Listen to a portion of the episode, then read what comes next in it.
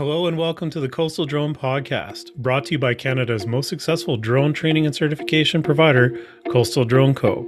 If you're looking to become a licensed drone pilot, please visit us at coastaldrone.co to find out more information about our online, on demand video training courses for everyone from beginners to professionals. This weekly podcast covers news, highlights, top questions, and open discussion around the drone industry in Canada and the rest of the world.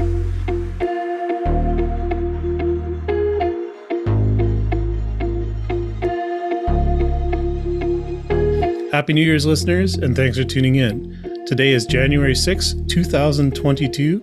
This is our 11th episode and first of the new year.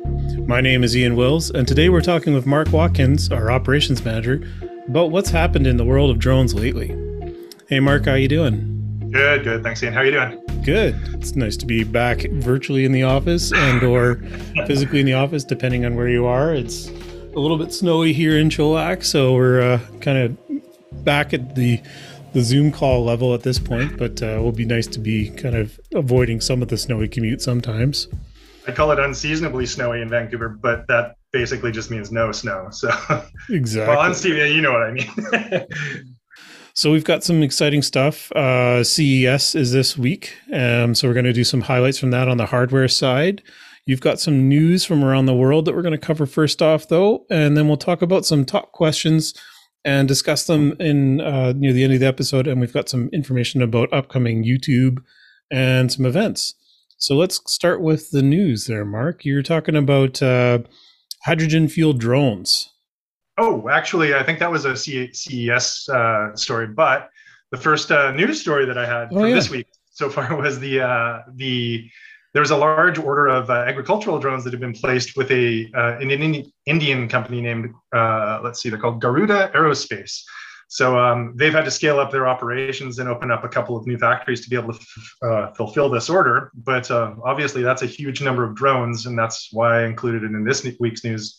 Uh, summary was because that's indicative of the the I would say that the tendency or the trend of the industry. Um, we're exploring new uses uh, constantly. And, and I think the agricultural industry is uh, one that's ripe for uh, the data acquisition that drones can can offer. So I thought it was interesting to see how uh, how how large of a, an order it was, and it's nice to see that agriculture is also another industry that's sort of warming up to the use of drones.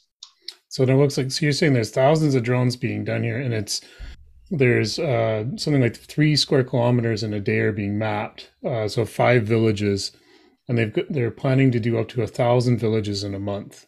And it's yeah. it's not just aerial mapping; they're also looking at processing. So that's pretty incredible. Yeah. But 8,000 drones. Um, they're saying 30, 30 drones per day are going to be manufactured, but they could do up to 100 to 150.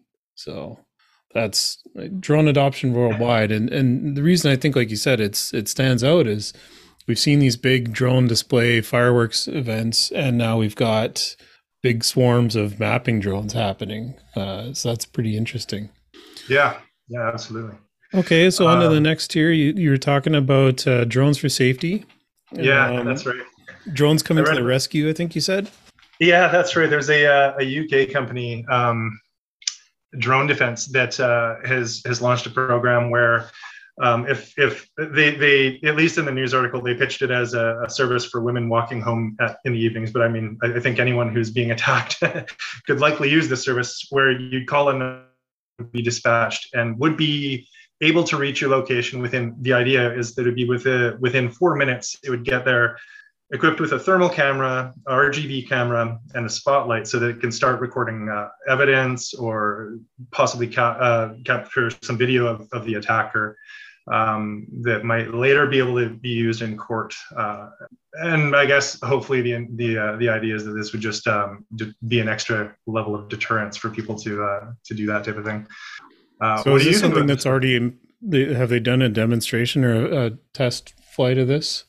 Yeah, as far as I'm, I, I believe I read that they had uh, they had trialed it already, and and they had uh, that's where they came up with their estimate of a four minute uh, time yeah. What, what do you think of this this type of a service?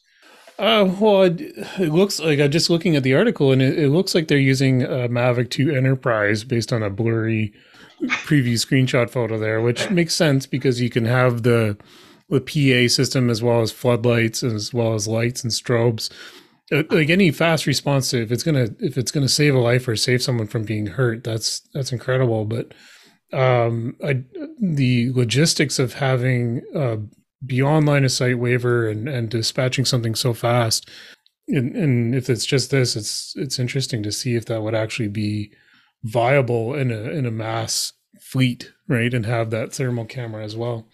Yeah, th- that was where my thoughts were as well. I, am curious to see where it will go. Um, I think it's an interesting idea, but I think that some of these applications are just going to need to be tested, and some of them will probably fail, and some of them will succeed. And I really don't know where this one lies, but uh, I, I, have thoughts about this one as well. Like, um, yeah, it, I, I, don't know if that would be a, a step up the, the deterrence because I think you know generally when you call for the police, they I mean, I think that there's outlier cases all the time, but like, I, I, think that they probably strive to respond within that type of a time frame anyway. So, but I, am definitely speaking uh, outside of my knowledge of expertise here. I don't really know what the uh, the the standard response times are for police in the UK, um, but that would be one of my concerns. But if they can if they can show that it's a, a work, workable system, then I think that's pretty pretty a pretty good uh, use of of the uh, the drone technology. Yeah, so they said they've done they they started doing this after uh, a person uh, was kidnapped and murdered in South London last year. So a dense populated area. So geographically, it's a small area, so the response time would be pretty quick, as they were saying. They've right. they've done uh, was it 225 incidents with three drones since 2020 in the last 12 months. So pretty good. But it, it also wow. looks like they're I don't know if this is beyond line of sight or within visual line of sight. There's operations in California where they've they've got a very uh, well a mature program that's actually got quite a bit of drones like the 300s uh, they have some skydios and they have uh, mobile drone operators as well as fixed base operators where these drones are ready to take off from and deploy on short notice. And then they actually have visual basically every member of the police is a visual observer in a remote environment for it and they can also take control of these drones once they arrive. So things like that. Like there there's some pretty interesting programs going on with law enforcement. Yeah. Um, kind of in the same vein moving forward we've got uh, firefighting drones. Mm-hmm. yeah. Um, and i thought this was interesting again just because it's a unique application for uh, drones but there's a, a uh, uh, a company that uh, is is planning to get drones onto the scene of uh, uh, forest fires, or I, I, don't actually I don't know if it was they, in the article they mentioned bushfires and forest fires, but I don't know if there was uh, any talk of using this for uh, for urban applications. But the idea for forest fires is that um, two things you need to be able to do to fight forest fires more effectively, according to the article, are get there quickly and be able to assess the scene effectively drones can do both of those things. So I can see why they would think that this is a, a pretty useful application for uh, for drones. Um, when, when I first read the headline, I was like, oh, but you know they can't carry a substantial weight or volume of water for any for, for putting the fires out. But that obviously isn't the intent with uh, with this program. So it's initial attack and response.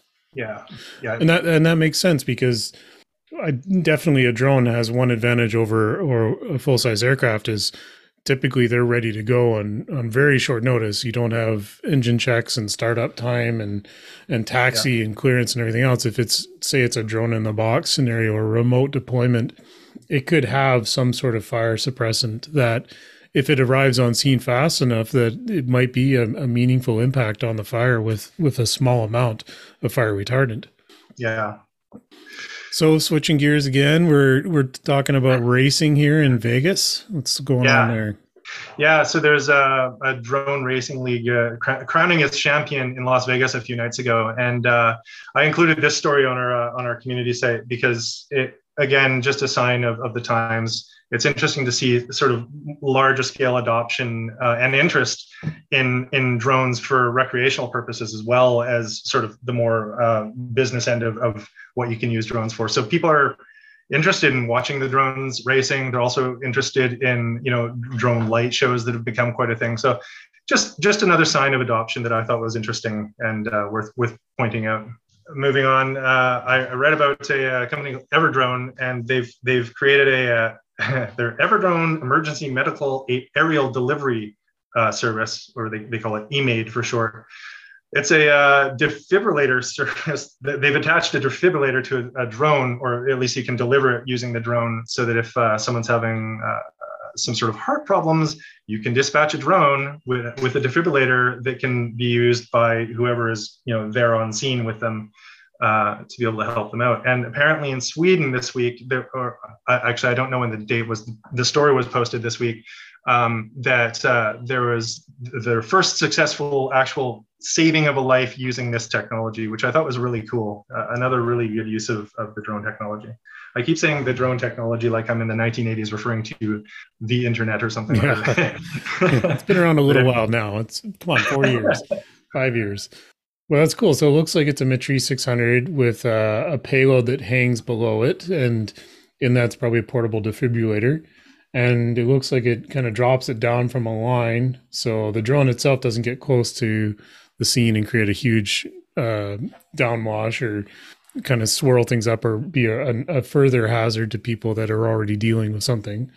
Yeah. But uh, yes he was 71 years old and he was shoveling snow and there was a near nearby doctor but they the drone brought the defibrillator to them which is definitely going to contribute to a successful cpr event so planting trees. Moving on to drone seed technology with uh, Airseed you've got in here from Australia. Yeah, Airseed Technologies, an Australian company, has released a drone and it can plant up to 40,000 trees per day per drone. So, uh, according to uh, the uh, the company, that's 25 times faster than conventional planting, and it's also 80% cheaper than uh, than it would be to plant conventionally. Um, so I think that sort of speaks for itself. I can see that this would be a technology that, uh, especially with um, the desire, the increasing desire to plant more and more trees, I could see that this might be a, a big up and comer.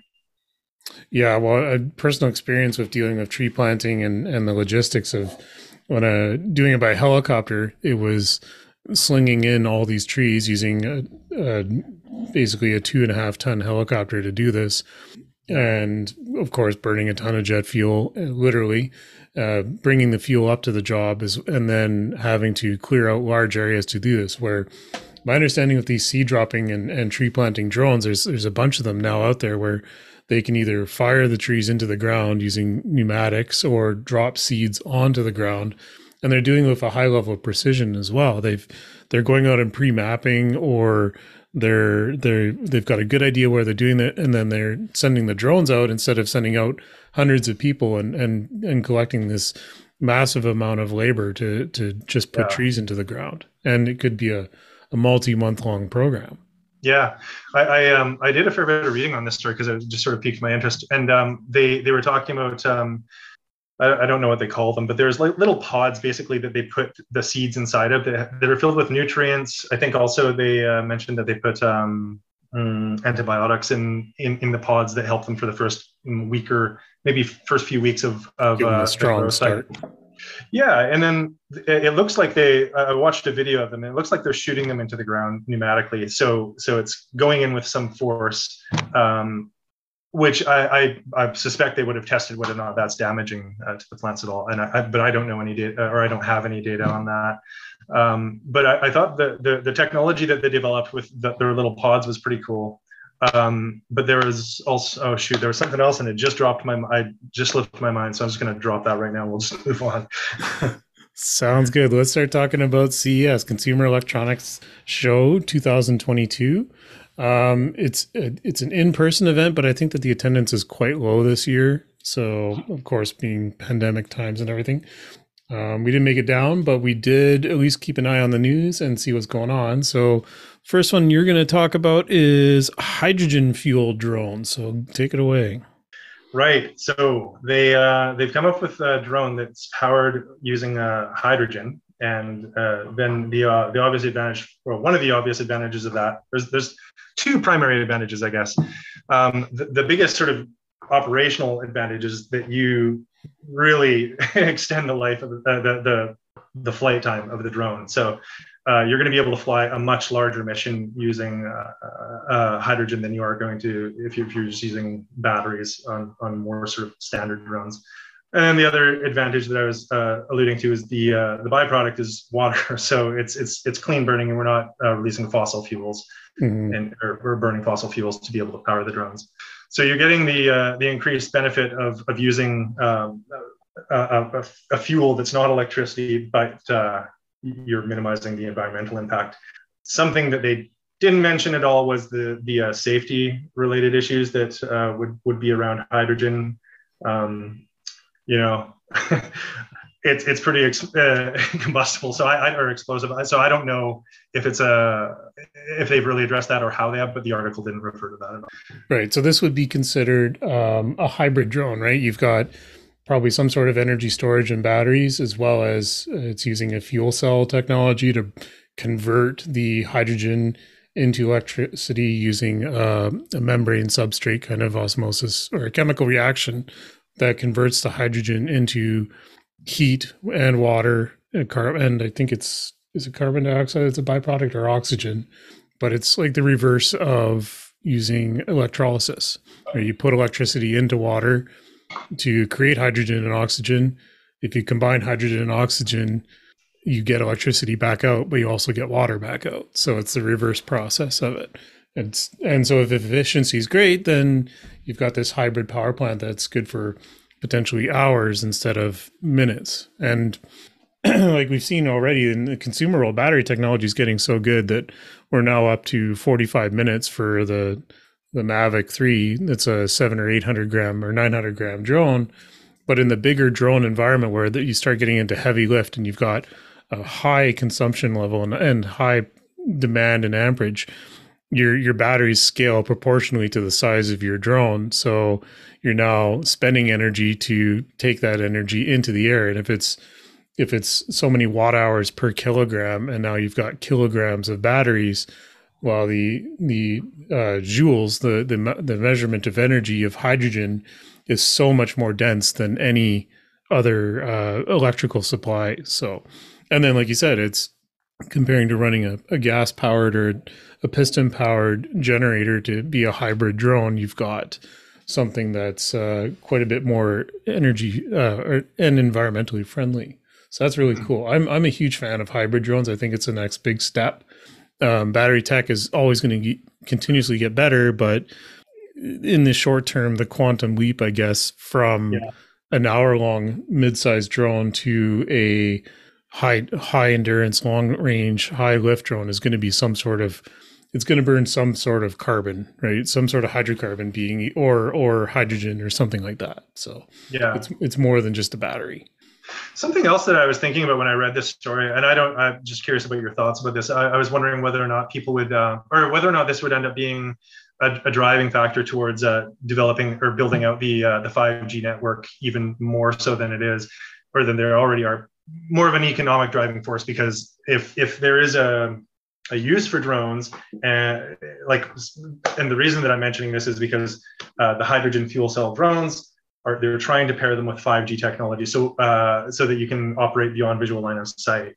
Um, and I was just wondering whether whether or not you thought that that was something that might actually uh, sort of contribute towards the the push to build out the 5G network more. Well, for sure. If if a drone's got longer endurance than and you're still limited to visual line of sight for operating this drone, then you're, you've you you either it's because you need to have something fairly heavy in the air for a long period of time in a limited area, or you need that endurance because a drone needs to go a longer distance. And if it's going a longer distance, it's probably going beyond line of sight. So that means that you need some sort of command and control that is probably going to be 5G for and and and 4G exists and it's it's there and it's very robust, but 5G would drive higher quality video and, and higher bitrate links and probably lower latency as well. So the time between the drone sending a signal to you and you your software reacting with another command or getting data that you can interpret and, and react to quickly.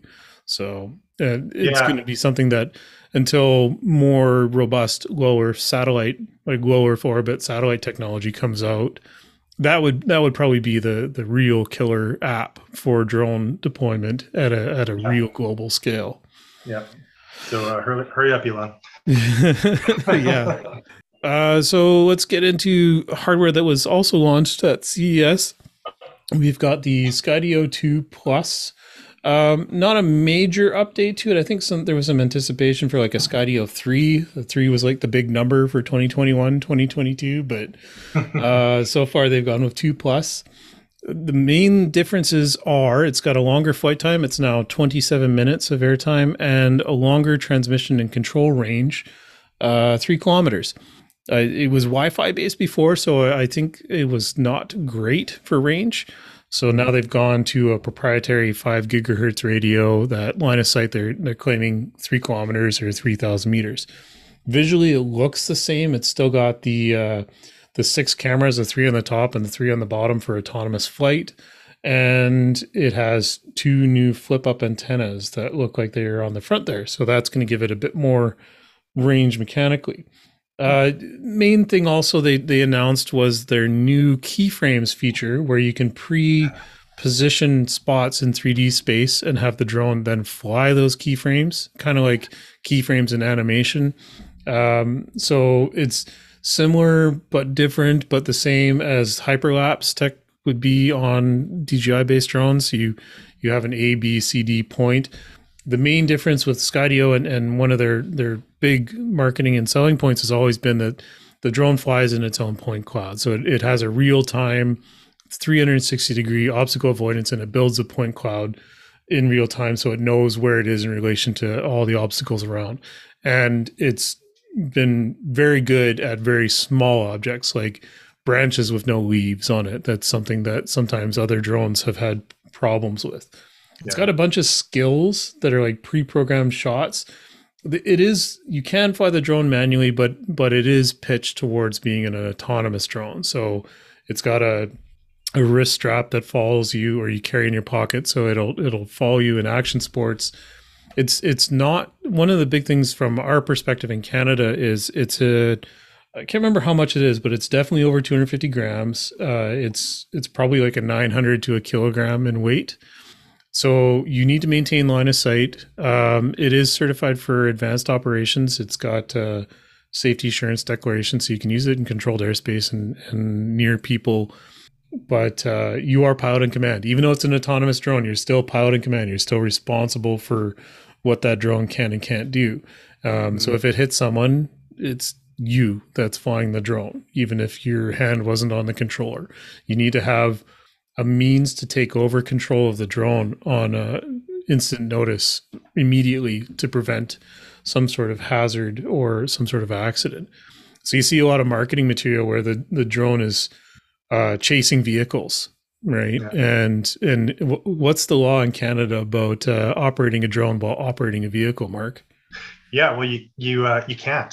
so if if you want to chase a vehicle with any drone, and be it the Skydio or something else, you need to have either a pilot do it for you, or you're the pilot and someone else is driving the vehicle. Right. So and and uh, they can't be your visual observer either if they're operating a vehicle, any kind of vehicle. So they can be on a moving platform, but they can't be doing something else. They have to be dedicated to the task, be it flying the drone or being a visual observer. That's my right. my rough but not concrete interpretation of that. And it's so we see a lot of uh, adventure videos coming out with drones these days, and it's you'll see it's like oh this was like a solo shoot. There may have not been multiple people involved, and should think yeah. twice about doing that with a drone that's over 250 grams. Yeah, yeah, so. for sure. Do you know? I, I, took a look on the. I don't know if you'll know the answer to this, but I look, uh, looked at this on the website when I when I heard about it because I, I, I especially thought that the uh, keyframe feature was pretty cool.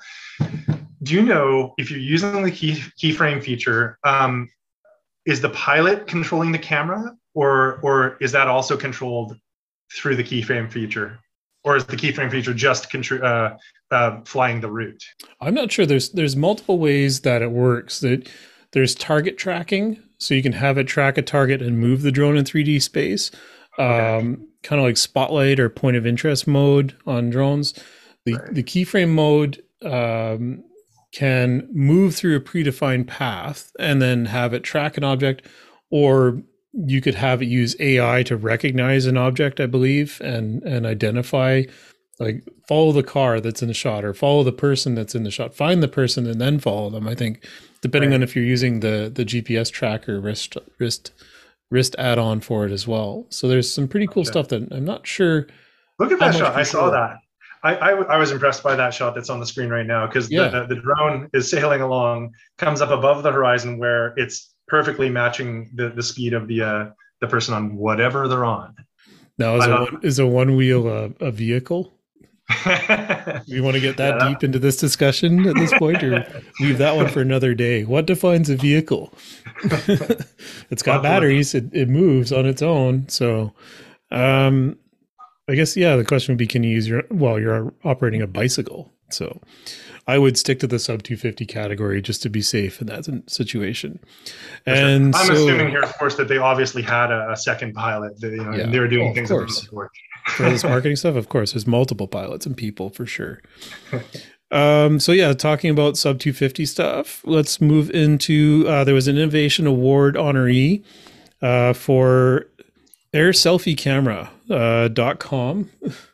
It's a little bit hard to find the website. I had to do a little bit of digging, but uh, it's the Air Neo. It's Air Selfie's fourth generation. It's a fully autonomous camera, so it uses uh, visual recognition. You hand launch it, hand fly it, use hand gestures to move the drone forward or backward or left or right. It has uh, the ability to do 4K video, I believe. I'm gonna have to double check that one, but it does have 360 orbit, zoom, wide, and then video modes, and it's using AI and facial detection to do all this. So it's it's a completely hands-off selfie drone, and it's self-contained. The props are inside a little square. You can see it's a little box. Um, it doesn't look like it has any kind of gimbal, so it's going to be uh, software stabilized or electronically stabilized. So probably not the best video experience out there compared to bigger drones that you're more familiar with, but uh, kind of something you could throw in the bag and have a quick selfie. As long as it's under 250 grams, which I believe it is, we're going to bring up the link here as we're talking, just to be safe. Um, oh, it's a crowdfunder. Let's see if they have the specifications for it. Um, so the AirPix is, I don't think they've got their new one. The the new one is called the Air Neo. This is the AirPix. Uh, let's see, is there specifications for the AirPix? Well, it's pocketable. It's pretty tiny. So I'm gonna I'm I think it's safe to assume that it's under 250 grams, which means that you're you've got a fair bit of flexibility. And it's fairly low cost, 120 US dollars. 12 megapixel camera. This one's 1080p at 30 frames a second. So, and it looks like the image quality at the, the video that's on screen here kind of looks like a cell phone. It's a pretty small sensor. So, yeah. right. And, and, and for a $120 drone, that's kind of a cool, quick and easy thing. Yeah, it's, it's gotta be under 250. So it's something that you can, from a from a transport canada perspective you can fly pretty much everywhere except for restricted airspace or near emergencies and events as long as you make sure you fly safely and and don't violate CARS 90006. Um, if you want to know more about micro drones, we're going to talk about another one here, but we do have a course about micro drones, and currently it's free. So check out our website for information about that. So yeah, in the vein of micro drones, another one that uh, I've been really hoping to see in the wild soon is the Autel Robotics Nano. So the new Nanos, let me bring that up on screen here as we're talking. They have two different versions, but they are both under 250 grams. So they're 249 grams as specified. And they have, like, we, we know the one that started the industry, the Mavic Mini. Um, the, one of the big features that the Autel has is obstacle avoidance sensors. It has front, back, and downward facing sensors. So it's going to be a little bit more crash resistant. I wouldn't say crash proof. I don't think any drone is crash proof, other than if it was just a beach ball with a camera inside. but uh, it's going to be more crash resistant than a mini, mini 2, mini SE would be because it actually has a bit of an awareness of where it is. Uh, some other standout features that it has, and, and remember, this is a 249 micro drone, so it's exempt from licensing requirements. You can fly it in controlled airspace. You can fly it uh, near people. You can fly it over people as long as you're safe in how you do that. Um, again, big thing is the CARS 900 decimal 06 rule. Um, but it has, so there's two versions. There's the Nano and the Nano Plus. The Nano has a one half inch sensor, which is fairly large for a, a small drone. It's got a 48 megapixel image size. Um, they're claiming this one's 1.6 microns per pixel, so um, fairly dense, fairly small pixels. Uh, and it's got a fixed aperture, so it's f2.8, which means uh, every image is going to be at a certain lightness. It does have manual control and it has portrait mode, so it'll do uh, background blurring around uh, subjects in your photos.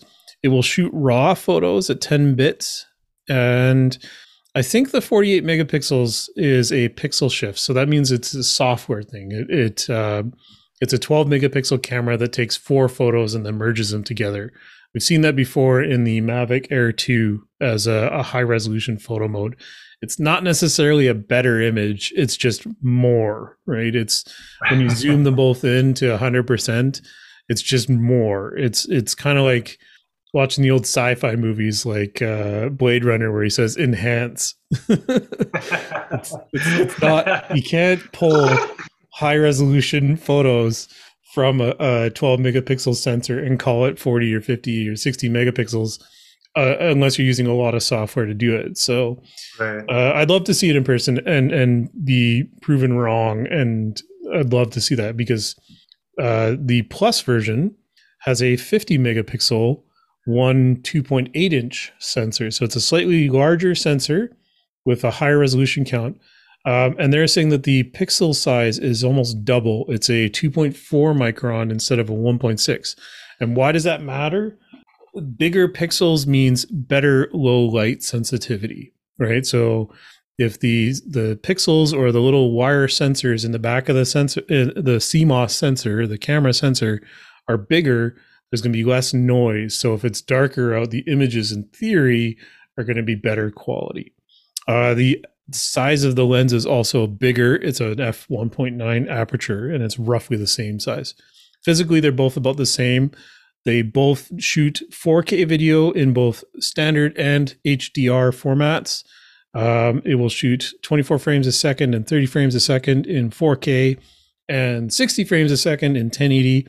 Roughly 100 megabits per second, and it will also do raw time lapses in 4K and it has a panorama mode. So pretty dang cool.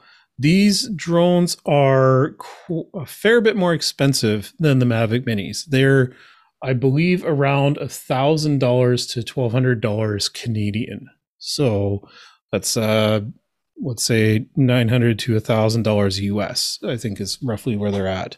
So bit of a jump in price, but yeah. uh, quite a bit of features compared to the minis. Um, and so I believe they're already shipping now, but uh, I haven't seen them in stores. Autel's not a big retail distribution. They don't have a lot of brick and mortar stores, so you're gonna have to do a bit of searching around to find a vendor that sells them probably online. So moving on uh, from CES 2022, we've got uh, XDynamics, a company I've never heard of, and it was new to me, but um, it's actually got a pretty compelling offering in their drone. Oh, I didn't mean to. I'm not going to show that when I actually edit this video. I want to show you the drone itself and not and bury the lead a little bit on the information because okay, well, we'll just say it anyway. It's expensive. Um, but everything seems to be getting more expensive in this day and age. It's uh 36.99 for the drone and that comes with one battery, six props and a lens. And that's the important thing about this drone that I think is interesting. This drone has an interchangeable lens, four thirds, micro four thirds sensor. Uh, what other drone has that, Mark? yeah. well, I, th- there is one I know of for sure. Oh. It's uh, quite a bit more expensive. It's the Inspire Inspire 2 Pro oh, okay, yeah. with right. the X7 camera and the X7 camera I think is around three grand on its own. So things get expensive quickly. And the Inspire, like to build out an Inspire kit, you're looking at um, I think it's like seven to ten thousand dollars US, basically by the time you get everything you need to fly. So the XDynamics Evolve 2 is roughly the shape of a Phantom. It looks like it's got that traditional four four prop square multi rotor setup, fixed landing gear It's carbon fiber frame. Uh, so it's light but strong. It's under two kilograms in the air. It has a full 340 degree. No, sorry, wrong, wrong drone. Too many notes. It's got a, a full gimbal for the micro four thirds. It uses um, Olympus style lens mount. So there's a huge ecosystem of these lenses out there, and it's the same ecosystem that uh, the the X5S drone uses as well. Sorry, I was talking about the X7 on the on the DJI earlier. It's actually the X5S from my memory, and the X5. Uh, it has what else is in here that's important to note? Yeah, so the resolution is 12 megapixels of the sensor, which actually is not a bad thing. We were just talking about big pixels on on image sensors. This is a uh, sensor, so it's it's uh, almost well, it's it's uh, double the size, at least I think, of a one inch almost sensor. It's quite, it's at least one and a half times bigger, and so these there's less pixels per inch on this sensor. So that means it's going to have, in theory, really good low light performance. It will shoot 4K video at 120 frames a second, uh, up to 100 megabit bit rate. And also another thing that's really important, it supports Apple ProRes built in. So it will shoot ProRes in 4K at 24 frames a second in Pro, ProRes 422 codec. Uh, it'll shoot a bunch of different resolutions uh, and speeds in ProRes Proxy, and it'll also do 30 frames a second in ProRes LT. So you've got some choices at different bitrate levels and and some flexibility. And, and what that means is you've got a higher quality image coming out of the drone compared to standard H264 or 265 MP4 format that most consumer and some professional drones only shoot in.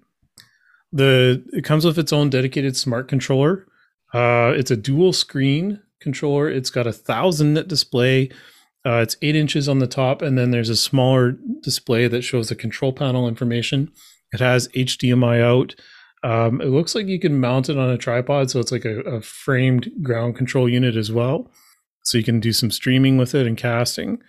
Um, the ground control interface on the software looks very familiar. People that are flying with DJI Go 4 would feel very at home with the software. Just looking at some screenshots of it, um, I'd have to go back into mine and I'll, I'll throw it in here afterwards. But uh, it's it's definitely something that uh, would in theory, looking at everything that they've offered on this, it's a pretty neat product. It's pretty compelling. Uh, and that that thirty six ninety nine US that I was mentioning, it does come with a battery, six props, and a lens. So it's a complete package. And uh, eleven kilometers of range, fifty three miles an hour, thirty three minutes of flight time. So um, I don't know. It's uh, I'm always hesitant to look at new third party drones like like the world the market is so dominated by DJI right now, but there are some really compelling other products out there. And, and this XDynamics one, from a cinematography perspective, could potentially be a, a, pretty cool drone. I'd love to see one in action and, and get a shot at it.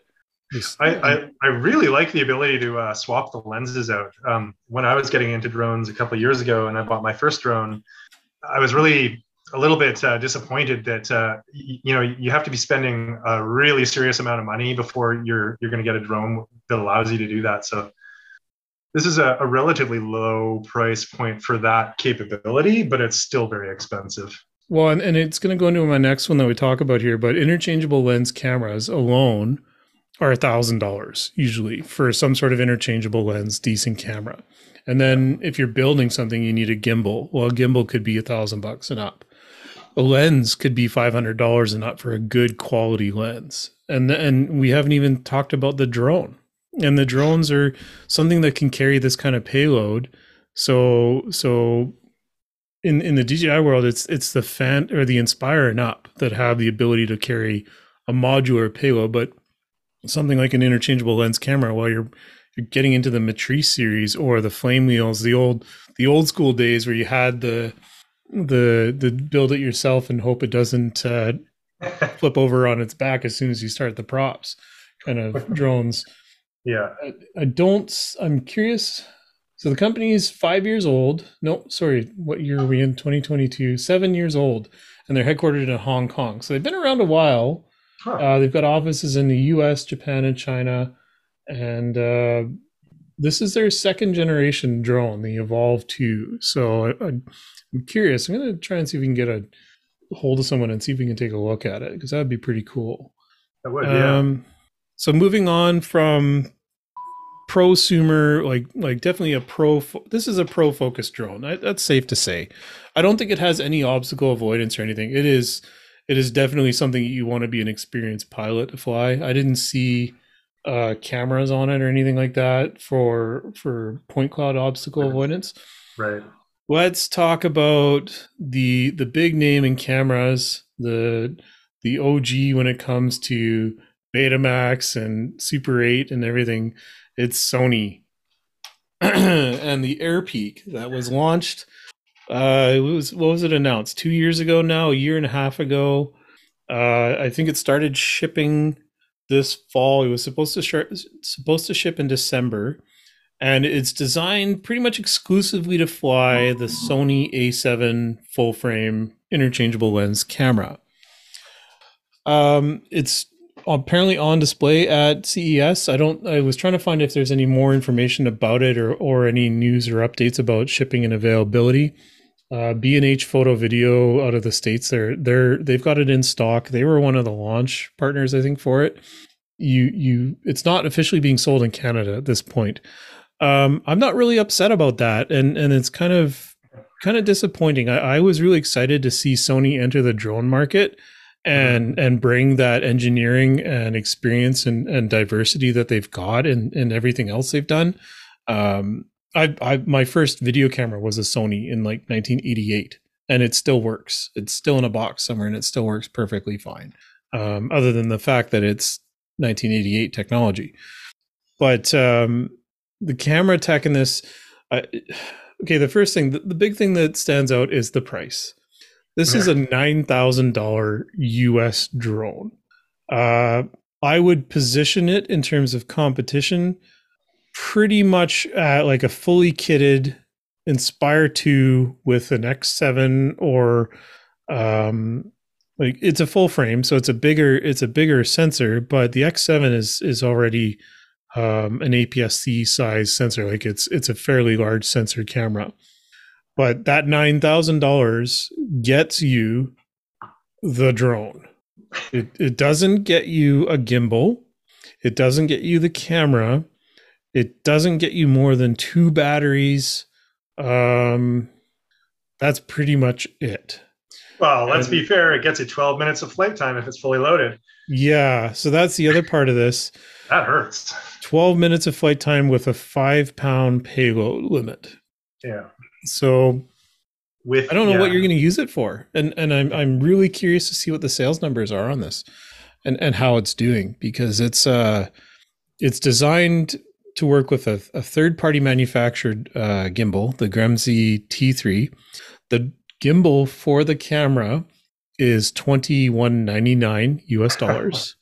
so we're at let's start adding this up here. We're at nine thousand for the drone, twenty two hundred. Two, let's call it two thousand. So eleven thousand for the um, the drone and the gimbal. Uh, let's say you're using an A7S uh, whatever the current generation is, that's probably three and a half thousand dollars Canadian. So that's what twenty eight hundred dollars. So we're at fifteen thousand dollars, and we haven't bought memory cards. so, and we we've only got one battery, I assume, for the camera, and and you're good for twelve minutes of flight time with a battery. And I think it comes with two batteries, uh, but it and I'm still it, it doesn't yeah it takes both batteries to fly that 12 minutes. So those two batteries are both for that one flight. So yeah. interesting right? I can i can see what you mean when you say that you're uh, not so sad that it's not selling in canada yeah it's something I, that it, it could be really cool it's fast i think it was 50 or 60 miles an hour speed yeah. but and and it does have obstacle avoidance it flies in its own point cloud um, I don't think it's full 360, but it does have quite a bit of obstacle avoidance.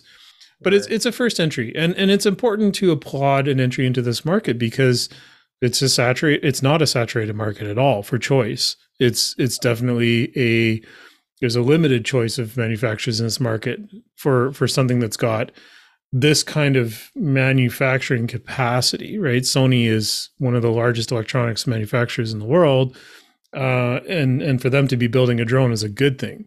It's just yeah. unfortunate that I'm not sure who their market is because a professional drone pilot out there is it's it's covering it's right in the middle of the market the transition between the the inspire 2 pro kind of pilot to the someone that's going to be flying uh, a larger camera like a red. They're probably looking at either uh, an old school matrice or they're probably moving on to the Freefly like the alta x or something now. That's that's a big drone in the in the industry. And it's got way more flight time way more performance and way more payload capability.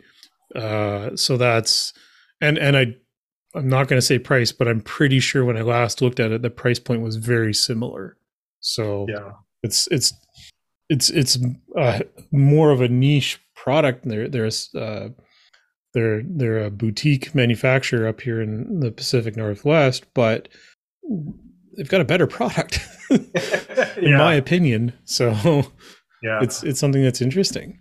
Yeah, yeah, I would, I would have a hard time justifying the price. And again, like you say, I'm not sure exactly how I'd use it, but I mean, you'd take it off and you'd fly it and point it at things and take photos, but you know, it seems like there's better options um, in yeah. terms of you know price points and, and capabilities. But again, it's another option in the market. It's good. We need more. Yeah, and like you say, good for Sony for getting out there and, and uh, putting yeah. their hat in the ring. Yeah, I'd still love to try and fly it. Yeah. So let's move into kind of our top questions that we were talking about here. And so basic the one of the ones that we get a lot of are people asking if you need to have your basic pilot certificate before you get your advanced. And what's the answer there, Mark? Absolutely not. You can just get your advanced, or if you don't need the advanced, you, you can just get the basic. No need to get the basic prior to getting the advanced. Exactly. It's an or situation, not a both. Yeah. So a disjunctive or because yeah. I studied logic in university, so that's where that got me. But anyway, the uh, the the advantage um, of the uh, why am I saying advantage? I have no advantages. You go ahead and talk, in. so I was going to say, like the advanced licensing pro- or certification process. I, I, I use licensing and certification interchangeably because um, transport does as well if you if you google drone licensing on transport it will bring you to a licensing information page which also happens to say certification. So I always have to caveat that.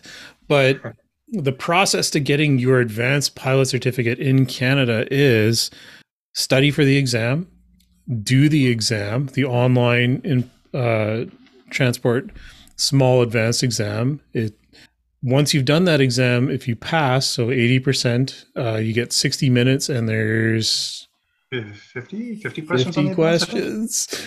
Um, so if you get 80% passing, uh, that's a passing grade, you will be issued a basic certificate. So you don't need to have a basic certificate to start with. Once you've done that, you then have to do the in person flight review. That flight review, upon successfully completing that, will we will upload your results if we were doing it at Coastal Drone we would upload the results to Transport Canada, and then you're issued an advanced pilot certificate the same day.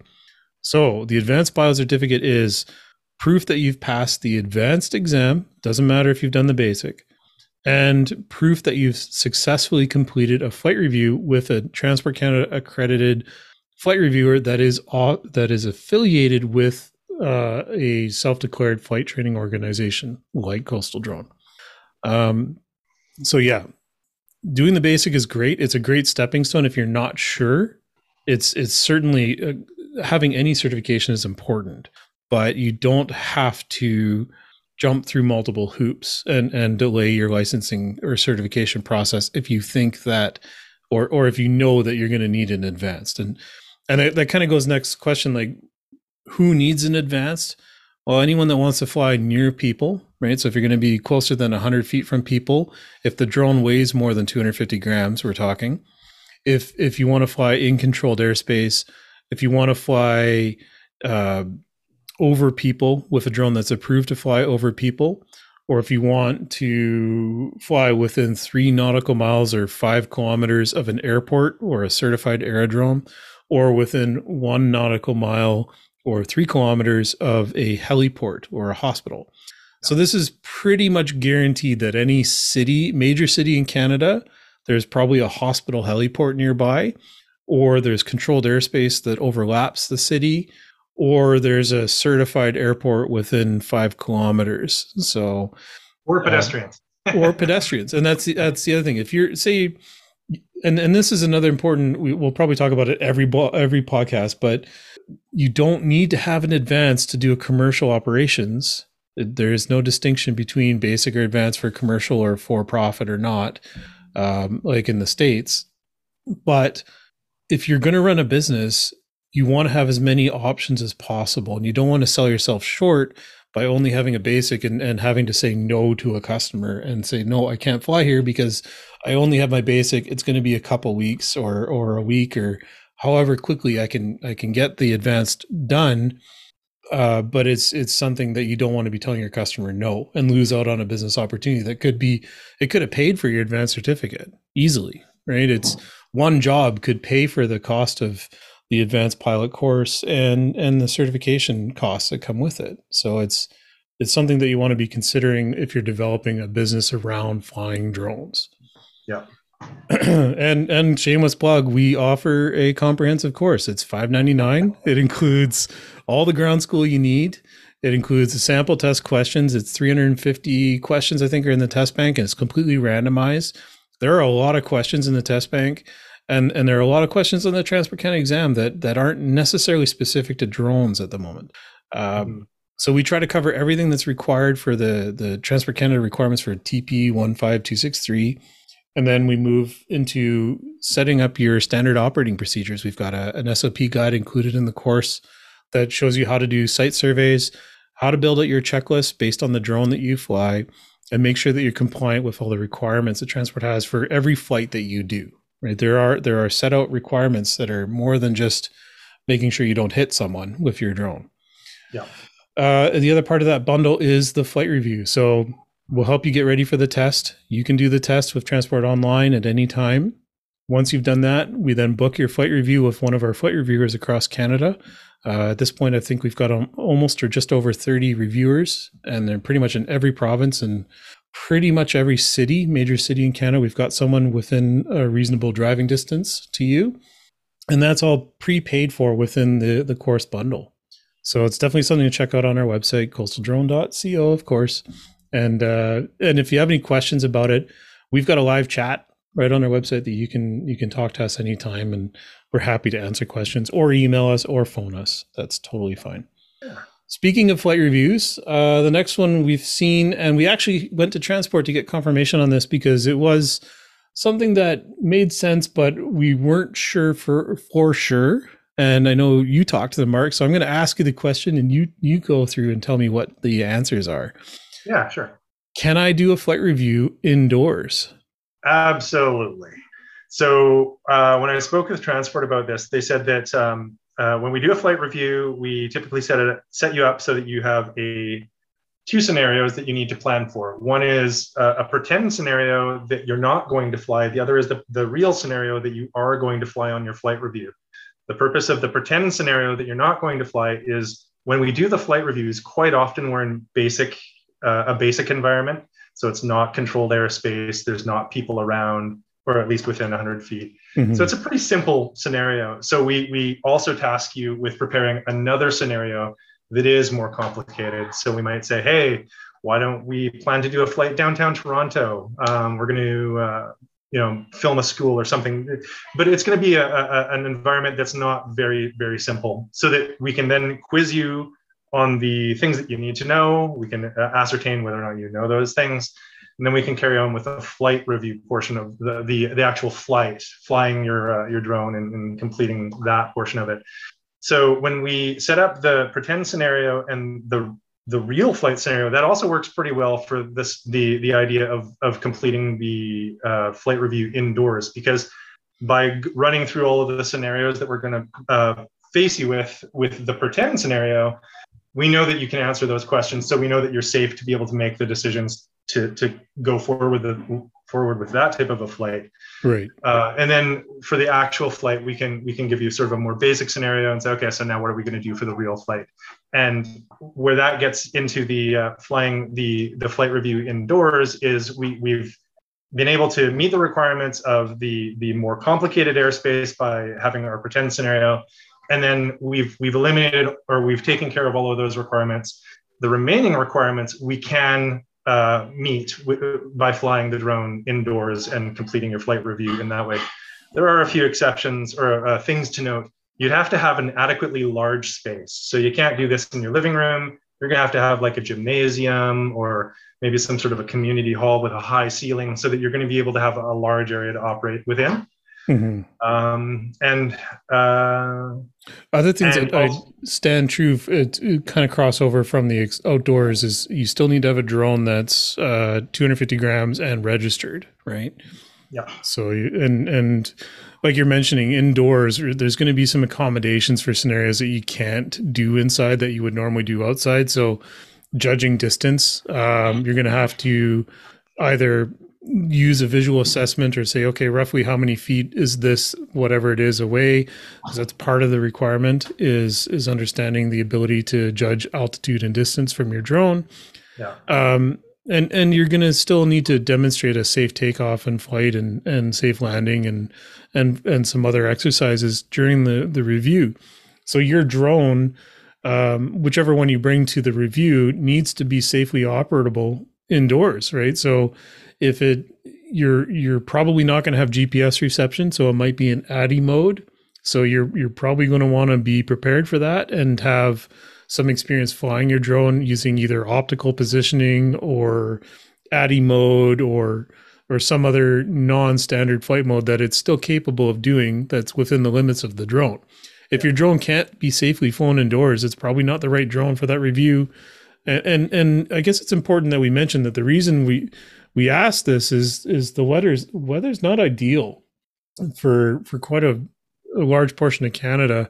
Uh, it's too cold. It's it's going to be below the limitations of the drone that you would normally fly, or it's raining and and there's no limitation at all for for precipitation on the drone.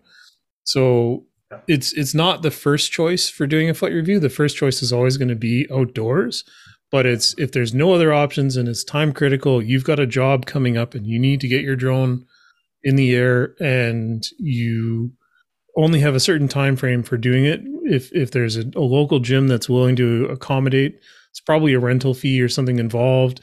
Um, if if they'll approve it obviously you need to ask permission. You don't want to just show up at your community gym with a drone. That would not go well. Yeah. uh, it's an option that's that's out there that is that is approved. And i've I'm I'm glad we got confirmation on it because there have been scenarios where it's just way too cold, and and we're we're scrambling to figure out how we were going to do flight reviews, and instead of bringing people for travel or or moving people around the country to warmer spots, as nice as that would be, now we we can find a big gym or or an, a soccer field. So it's definitely yeah. something worth talking about and considering. Sure. Uh, so let's kind of move on. We're, we're running along here in time. It's great, though. Lots of good information and conversation this week. Uh, so coming up next week, we've got a YouTube episode. Um, it's going to be talking about logbook requirements for drones, and this is going to be live on the 12th of January, so next Wednesday. Mark, can you give me a quick, like 10 second point of what's going to be in it for information that's required? Yeah, sure record your flight time, record maintenance that has been done to the drone. So that can be swapping a propeller or removing an engine. Uh, and then also make sure that you keep your records, the flight time records, one year, the maintenance records, two years. If you sell your drone, make sure you give the maintenance records over. Don't worry about giving them your pilot records. Boom, did it. That seconds. was more than 10 seconds. Yeah. Now we don't need to shoot the video. No, there's yes. tons of information about it. It's uh, Mark's written a great article. We'll be recording that hopefully tomorrow and have it live for next week. Uh, and then kind of wrapping it up here. So we've got uh, another one coming up, and this happens every year, but uh, we're planning to do this in mid to late February, it's going to be our recency seminar. So every 24 months, drone pilots have to do some sort of recency exercise. This involves either filling out the self directed PDF document uh, and being aware of any changes in the regulations. You can do a flight review if you haven't done one. Uh, you can do the the next level or retake one of the online exams if you wanted to redo the basic or redo the advanced or or take the advanced and use it as an opportunity to upgrade or you can attend a recency seminar and and this is what we offer right now we've got one that we did last year in 2021 and it's been recorded you can purchase that one if you if you're coming up on your recency right now and you need something right away We've got ours pre-recorded. It's fifty dollars, and you can attend the seminar. There's quizzes at the end of it and interactive questions, and you will get a certificate that proves that you've completed it. You would then hold that certificate, and it's a valid representation of your recency. So we're planning on doing a new one and re-recording it for the year coming in mid to late February, and we'll ensure that it is also approved and meets the requirements and that all the information it'll be updated for current laws and we'll have some discussions about human factors and, and decision making it'll it'll be an uh, interactive live webinar so you'll be able to ask us questions that will then be saved for everyone else to benefit from later so we're excited for that how do you get involved how do you know about it well sign up to our mailing list on our website we'll be sending out registration information in the next couple weeks here so that you can sign up for it. It'll be the same cost. It'll be $50 to attend the webinar, um, but you'll have access to it for the full year. So if you can't make the live date, you'll you'll have automatically information. And people that buy from today onward, if you buy the the current webinar, we'll also include you in the upcoming one. So you'll get updated information for 2022 if you if you're buying the recency seminar from today January 6th onward, 2022. So thanks a lot. Um, that's going to wrap it up there. We're, we're, a nice long episode and apologize for the length, but uh, it's good information, hopefully, and you found some value in it. I appreciate you tuning in and sticking to the end. If you have any questions about getting a licensed drone certification or going through the process, if you are looking to fly basic, advanced, or even micro, uh, the small drones, we have a course for you. If you're a beginner or an advanced professional and you're looking to upgrade your skills, we also have a course for you. Our courses are all online, on demand, HD video with interactive questions, quizzes, and downloadable documents. And we also have our interactive private student community where you can come and ask questions, engage with us directly. Um, we it was very short notice, but you could have attended this podcast as it was being recorded live as a fly on the wall. But uh, hopefully the next one will give everyone a heads up and we'll get some live questions and we'll have that live virtual studio audience for our podcast and they can keep us on task because I know Mark and I like to ramble quite a bit. So appreciate you coming by. Uh, if you have any information, visit us on the web at coastaldrone.co or on social at Coastal Drone Co. Or you can email us at info at coastaldrone.co. I'm going to say goodbye and thank you very much. And Mark's going to say goodbye. Thank you very much. It was a pleasure. Thanks, guys. Have a great week, and we'll see you next time.